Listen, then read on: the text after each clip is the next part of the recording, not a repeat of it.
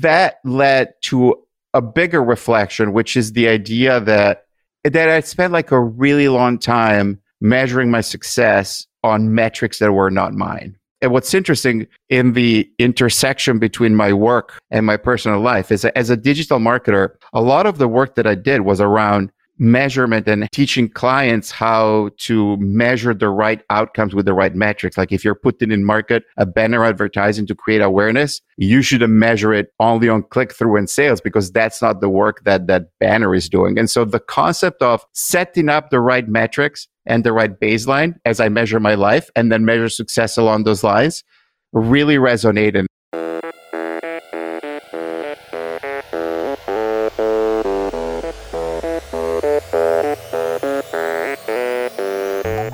Welcome. I'm your host, Dino Cattaneo, and you're listening to Authentic Leadership for Everyday People, the podcast where we investigate the connection between effective leadership and authenticity.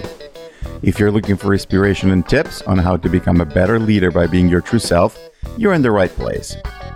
In the last episode, I interviewed Randy Wilburn, founder of a firm called Encourage, Build, Grow. That's a leadership training and consulting firm that supports the design, architecture, and engineering industry. Randy is also the producer and host of a podcast called I Am Northwest Arkansas. In our conversation, Randy shared his personal journey as an entrepreneur, and he also talked about his perspective on how the key traits of a leader evolve as he progressed in his career. Today, you get to hear from Randy in a completely different capacity. From the beginning of the podcast, I wanted to have an episode where a featured guest would interview me. In my mind, the ideal interviewer was somebody who had podcasting experience, but also didn't know me very well, so that our conversation would be fresh and there would be an opportunity for the two of us to surprise each other. That said, it was really important to have some connection with this person because I wanted to be in a situation, in an environment and space where I could really be my true self and be fully transparent. When Randy and I met at Podcast Movement last August, it was instantly clear to me that he was the perfect person to interview me. And I was right. I had such a great time being interviewed by Randy that our conversation ran a little longer than my normal episodes. So I decided to break it into parts. Today, you will hear my personal story, my definition of authenticity, and what I mean by aligning my values with my definition of success. In the second part, we will cover the topic of leadership, and also we will cover the traditional personal questions that I ask all my guests at the end of the podcast. And before I turn you over to Randy, if you're listening to this podcast on Apple Podcasts or on Goodpods, remember, at the end of October, I will pick my favorite review in those two platforms and send the author a free copy of Deborah Spar's book, Work, Mate, Marry, Love. So if you would like to get the book and you like the podcast, give it a try, write a review. And now enjoy the episode. Randy, I'm turning the mic over to you. All right. All right. Let's get it started. Welcome to a new episode, or another episode, I, I might add, of Authentic Leadership for Everyday People.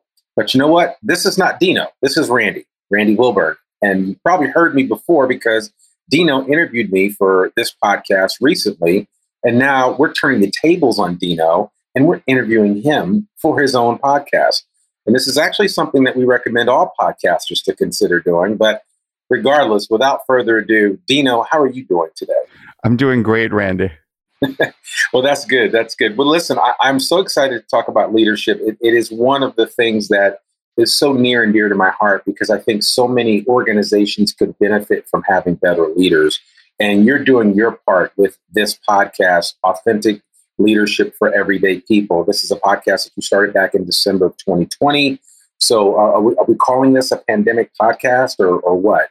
No, actually, it is not a pandemic podcast. I have been fascinated with the idea of podcasting for a long time, even though initially I was going to do a music podcast. It was going to be a fun thing. And I think in the middle of my journey from, you know, expanding executive coaching into my consulting practice, I started out with this idea, which was that my mission as a coach, as a leadership coach, is to enable people to truly be their authentic self and connecting into themselves to improve performance. And somebody said, well, if that's your mission, are you being authentic? And it was the kind of question that sort of hit me with a slap in the face. And in the course of that conversation, the phrase authentic leadership for everyday people came up. And that's where the idea of the podcast started. And it's the idea that if I need to be authentic and, and really be who I am, I need to follow my instinct and I need to do things that I really love. And, and the idea of podcasting and really putting forward who I am through the guests that I choose and the topic that I deal with and be very public and transparent about that would be something that I had to do. And so I had started playing with the idea and thinking about the podcast probably two or three months before the pandemic. And then I think the pandemic sort of forced me to have a little extra time and to really refine what I wanted to do with the podcast. Yeah, I keep telling people over and over again as bad as the pandemic is, it has actually been a blessing for a lot of people in a lot of ways, believe it or not. You know, I mean, I know there's there's been death and despair and there's still a lot of angst with it, but I've always learned that you need to look at the there's some silver linings in this pandemic that I think a lot of people are going to experience. Yeah, I think that's a great point of view in terms of the fact that you need to find the good in things. I wouldn't call it a blessing because I think that ultimately, even even for people who are are in lucky situation, I have you know I have a house that's large enough for me, my kids, and my wife, and we all get along. And so, being confined in the space, that alone was a lot. But I think that you know it's still really hard. I think that the idea of turning a bad thing that happened to you into a gift. I like to think about it, the idea of finding the good in it while acknowledging that there's a part of it that it's really hard to deal with. And it's okay to have a hard time dealing with the bad part. Yeah, no, absolutely. And I'm always reminded, and I always remind people that we will have trouble with us all the days of our lives, but life is a roller coaster. So we're definitely going to go up and down. And this has been a significant roller coaster for us all. Yeah. One of the things that I wanted to mention as we move into this to this interview is I thought it was interesting the way that we met. We actually met at a program that we both use called Squadcast. We met at a Squadcast breakfast at a program called Podcast Movement. And that was like the first event. I don't know about you, it was like the first big event that I've been to since the pandemic started. And you know, I was actually wasn't wasn't sure if I was going to go, but if I didn't, I wouldn't have met you. And that's kind of how we met. And so I'm really appreciative that we were able to make a connection. And, and now, look, here we are. You've had me on your podcast, and now I'm interviewing you for your podcast. So I think that's really, I think that's really cool. And I love that serendipitous part of life where you just never know what's going to happen at every turn. Yeah, I think one interesting thing that you said in your podcast is the idea that you always have to be open, right? And so when you go to an event like that, you start out by being really open and, and, and sort of follow the flow where it takes you. And instead than being, you know, oh, I need to go and meet all the important people is like, I'm just going to try to have a meaningful conversation with every person that is put next to me, whatever it is. And I think that our conversation really resonated with me. I felt kinships in a number of areas, even though, you know, I'm Italian, you're American. and, yeah, it's totally fine. yeah, no, but it's like no, but it is like the idea that a lot of the time people get hung up on whatever culture or ethnicity or religion you're brought up in. And I think that to me, what is really important is not the detail of that external part, but how you relate to that culture. And I think an example that comes to mind is I was a really huge fan of Philip Roth as an author. When I found Philip Roth, I was amazed at his writing. And what really resonated with me is that his books are very much grounded in the Jewish experience. But if you look at the dynamics that he finds in that experience, to me, they were very, very similar to being raised in a country that has a very strong Catholic heritage. Like the dynamics are the same. And I think is when you can relate to those individual dynamics that you make connection. And to me, when we talked about the fact that, you know, your career has a lot of different interests that sometimes don't look like they're the same, but you managed to bring them together, that was a really big point of contact for me because it's similar in some ways to some choices that I've made. Yeah, I love that. And I was very impressed, not just with you, but just with everybody that I was able to encounter. And, and you were a big part of that that week. I, I actually made a lot of really good connections. And I'm thankful for all of them, but I'm especially thankful for just our chance to come together and even to be asked by you to, to do this interview. So I, I want to to be fair to your listeners, and I do want to interview you in the same vein that you interview other people for this podcast. So we want to focus on the, the three key things that are the core of your program authenticity, leadership, and vulnerability. So, you know, I like to always ask about your superhero origin story, but I want to find out from you what is authenticity to you? And how did you find your authentic self? Yes. So to me, authenticity, and this is the people who've heard the first early version of the podcast will find this is I go back to the etymology of the word, which is it's a word that comes from Greek. And it's a combination of two words, autos and entos, which is the inside self. So a lot of the time, the word authenticity is used in the common language or in here is like to define something that is old or historic or that and for me authenticity is having an awareness of who you are what your values are and then making your choices in line with that even when it's difficult. And and it is like really showing up yourself in your choice for who you really are.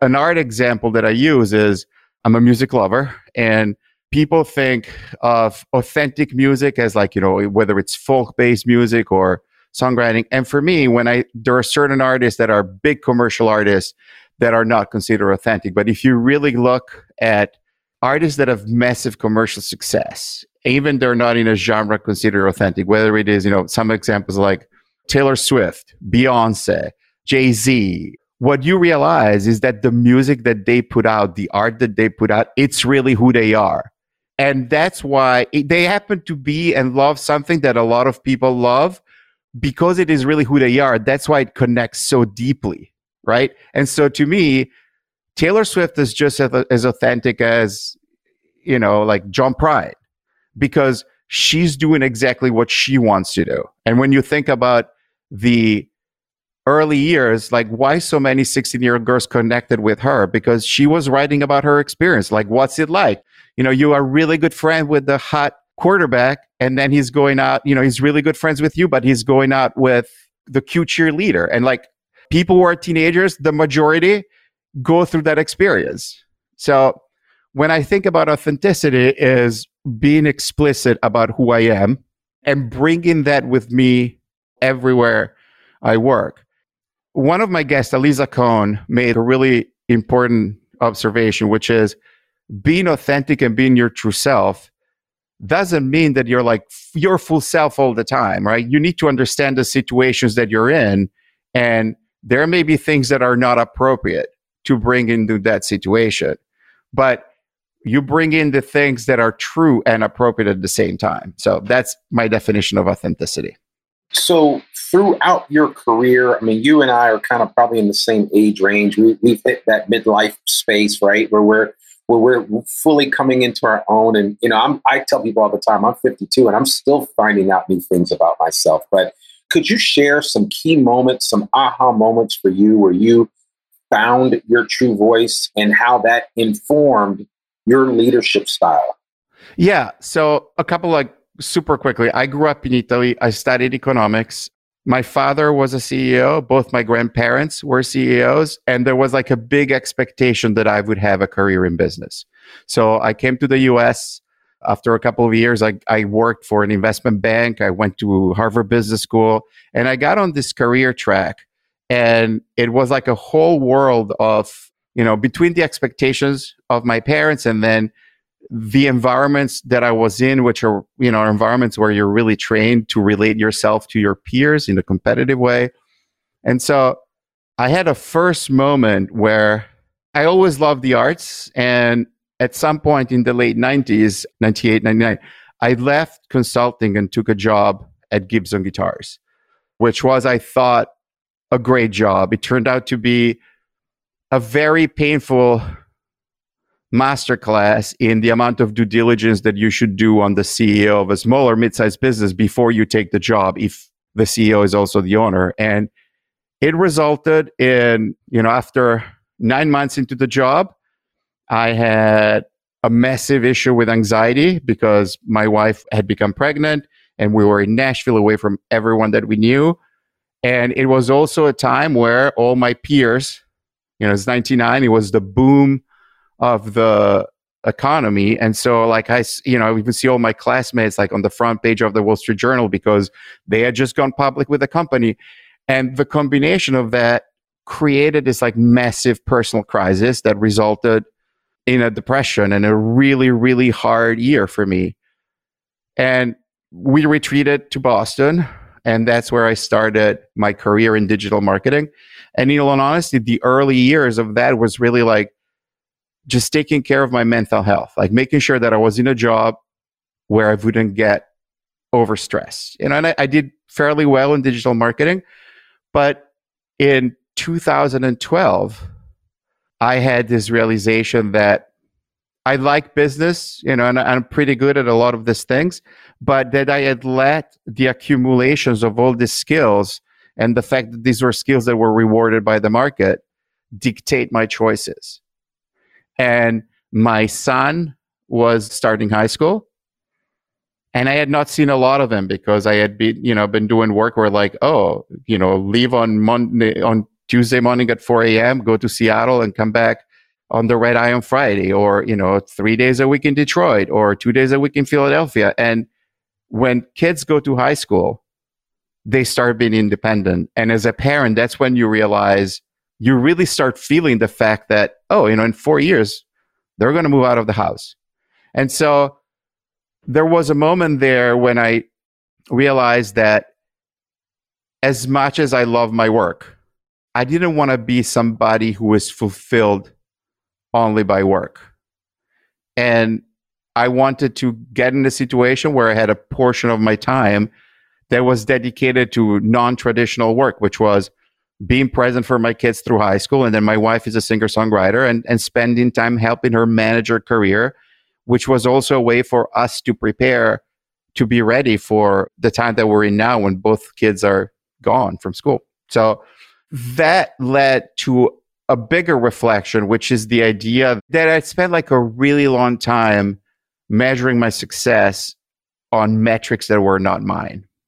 And what's interesting in the intersection between my work and my personal life is as a digital marketer in the era from 2006 to 2012, which was when all companies were entering to digital, a lot of the work that I did was around measurement and helping teaching clients how to measure the right outcomes with the right metrics. Like if you're putting in market a banner advertising to create awareness, you should measure it only on click through and sales because that's not the work that that banner is doing. And so the concept of setting up the right metrics and the right baseline as I measure my life and then measure success along those lines really resonated. And that's where like, okay, I shouldn't be measuring my success for me. You know, this is just for me. I should be measuring my success on the title and the amount of money that I have, but it's like the fact that I have the ability to do this work enables me to create meaningful time with my family and with my other passions. So that's sort of like the coming with the authenticity part, I guess. I like that because I think, you know, it's important for people to walk their own walk right? I mean, everybody, you know, you could, I mean, you went to Harvard Business School, like you said. I'm sure a lot of your friends.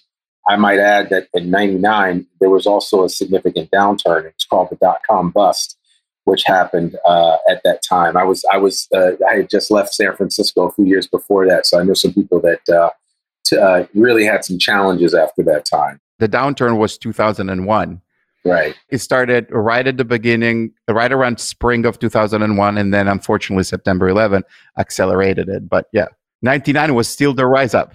Yeah. So good things were happening and, you know, Webvan and all that other stuff for those of you that remember that uh, flash in the pan. But, um, you know, it's interesting. I think people are asking the same questions now about where the market is, but that's a, that's a whole different story. I think for you and just in your walk and your journey figuring out what was success, right, is going to be different for Dino than it's going to be for me. Yeah. And my success is going to be different than somebody else. And I think it's important for you to be able to find that. And, and along those lines of success, how have you learned to measure success differently? If we can kind of continue to go down that road now that you're doing what you're doing. And, and again, you, you have a strong, your CV is strong, your resume is strong. You have a lot of experience. You come from a family of business builders. But, but how do you now measure success? How do you keep yourself in line with that measurement? Yeah, it's interesting. I didn't have an explicit way. Like I, I knew it at feel and gut, but I didn't know really how to articulate it. And when I interviewed Rishad Tobaccowala for in one of the early episodes, I asked him this question: is like, you know, for me, success is how much of my time is spent doing things that I really want to do. And so, my, you know, my definition of success is a combination of that because, you know, I want to acknowledge that we all need a certain amount of money or income to support our families, to create a safe environment for our kids. So I don't want to discount that. For me, success is the combination of the balance between having that safety, having the financial outcomes that make me feel safe, and then really having control on the type of work that I do and the type of client that I work with. And the other part is keeping learning new things. Like podcasting is a completely new thing for me. I start, I'm, you know, you're 52, I'm turning 56. I actually, as of the day that this podcast get published, I will have turned 56 because this podcast is going to be published a day after my birthday. So you're doing good for 56, friend. You're doing good. So. Thank you. so success for me, as I said, is having the control of my time to do the things that I want. I just want to clarify one thing. I don't think there's anything wrong in people measuring their success on how much they earn or the type of career that they have, as long as that's what they really want. I think where we end up into trouble is when somebody set the measure up for us and we chase it. And that's what happened to me.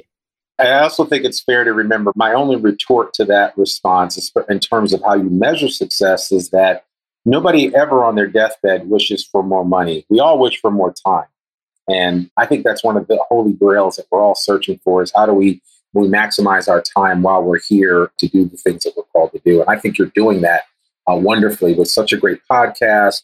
You're kind of living that dream of being able to do the thing that you really love doing. So I applaud you for that. And I want to encourage you because as you do it, as other people see and as you go out and share and coach other people from a leadership perspective, they will look at what some of the examples that you set forth and will utilize that as they make plans for how they want to see themselves being able to do in the, in the future of their own lives. So I think that's important. Yes, that that is true. But as I said, I think like for me, the main thing is I am absolutely neutral on what the people that I work with want as their end measure. Like I want to just make sure that they go through the right amount of self introspection and say, yeah, this is a this is what I really want. And then, you know, I want to work with them to help them get to what they really want for themselves. Yeah. That's called the judgment free zone. exactly.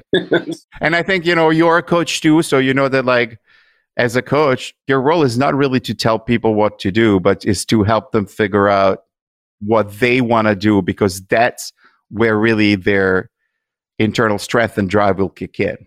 I want to ask you this other question though, and this kind of follows up with that. What are your challenges? How do you you focus on keeping yourself in line with with this whole idea of, of the success that you want for yourself?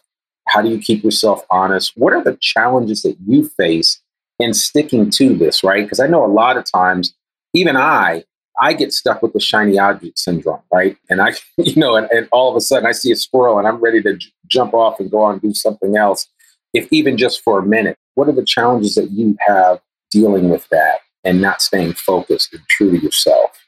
That's a really good question. I think, you know, the challenges are there's opportunities that come your way, right? And the challenge is like the opportunities always look really enticing when you look at the potential outcomes.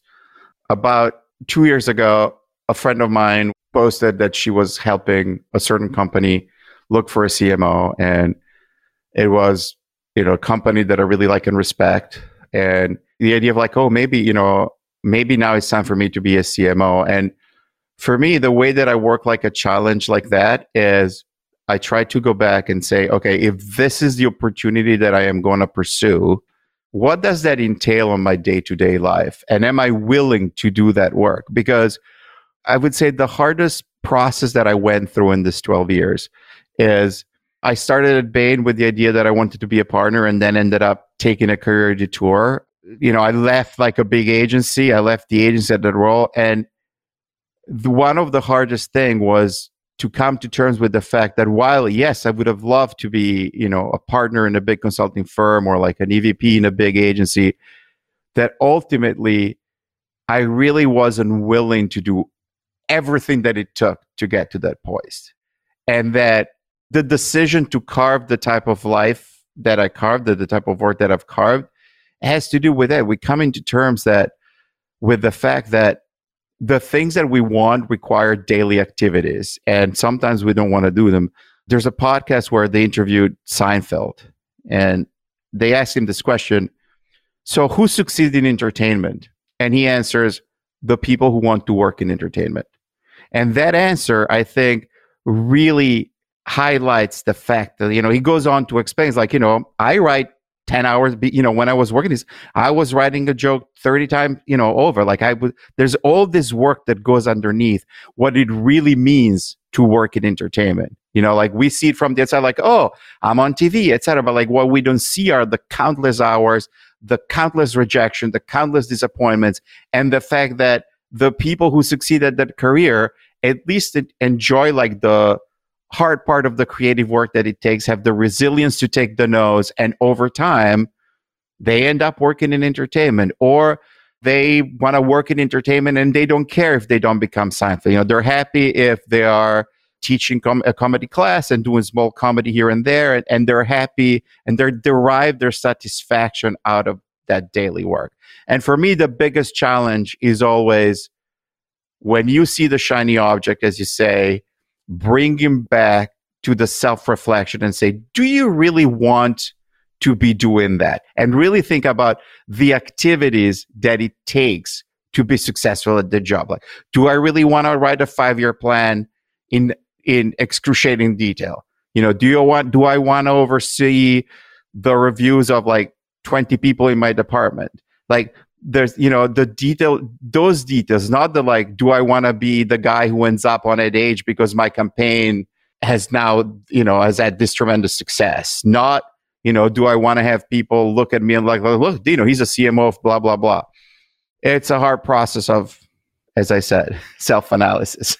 Yeah it's not easy. It really isn't. And i think a lot of times like you said it, it requires work that you have to put in to do that, right? And it's not, it doesn't just come flippantly. And uh, I think people have to be mindful of that. I think it's really important. Thank you for listening to this episode. If you enjoyed it, make sure that you also listen to the previous episode where Randy is a featured guest. And stay tuned for part two of my interview. If you like the podcast, please tell a friend who may enjoy it and tell them that they should listen to it. And if you really like it, tell all your friends and post about it on social media. Make sure you're subscribed to the podcast on your favorite listening platform so you don't miss any episode. And once again, if you're listening on Goodpods or Apple Podcasts, please leave a rating or a review. As I mentioned at the beginning of the episode, at the end of October, I will choose my favorite review and send the author a copy of Deborah Spar's book. If you like music, stick around because at the end of the credits, I'm going to share another song by my wife, Susan Cattaneo, one of Boston's best Americana singer songwriters. If you want to connect with Randy, you can find him on LinkedIn at linkedin.com backslash in backslash Randy Wilburn. And you can also listen to his podcast, I Am Northwest Arkansas, which is published on all major platforms. You can find me online at al number 4ep.com, so al4ep.com. And you can email me at dino at al4ep.com. On Twitter and Instagram, I have the handle at al4edp and you can find the podcast on Facebook as Authentic Leadership for Everyday People. This episode was produced by me, Dino Cattaneo, with additional edits by Pro Podcast Solutions.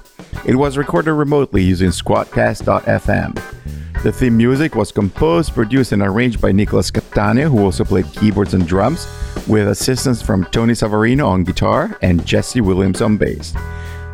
Now, as promised, here's one more song by Susan. It's a song that she wrote for me on one of our wedding anniversaries. She also played it at the wedding of one of our nieces. I liked the song so much that I convinced her that she should put it on her album, The Hammer and the Heart so that I would have a really nice recorded version of it. Enjoy. It's called Ordinary Magic.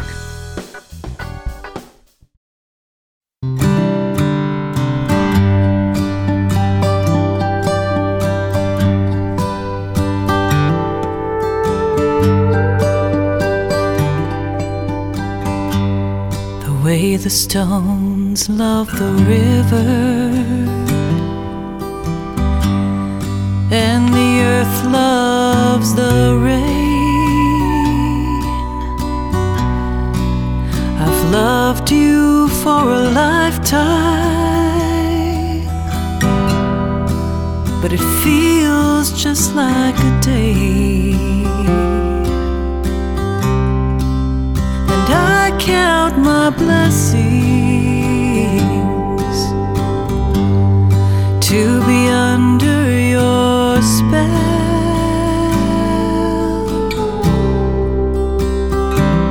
It's just ordinary magic. You know me so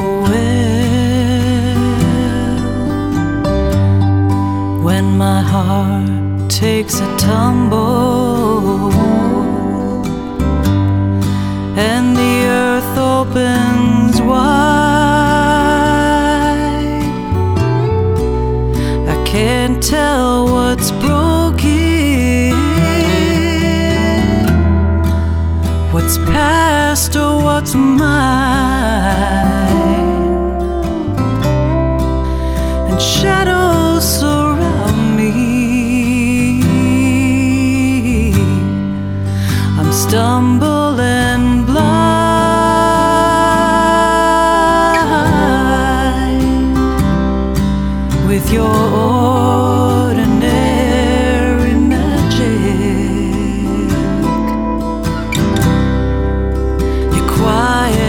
my mind.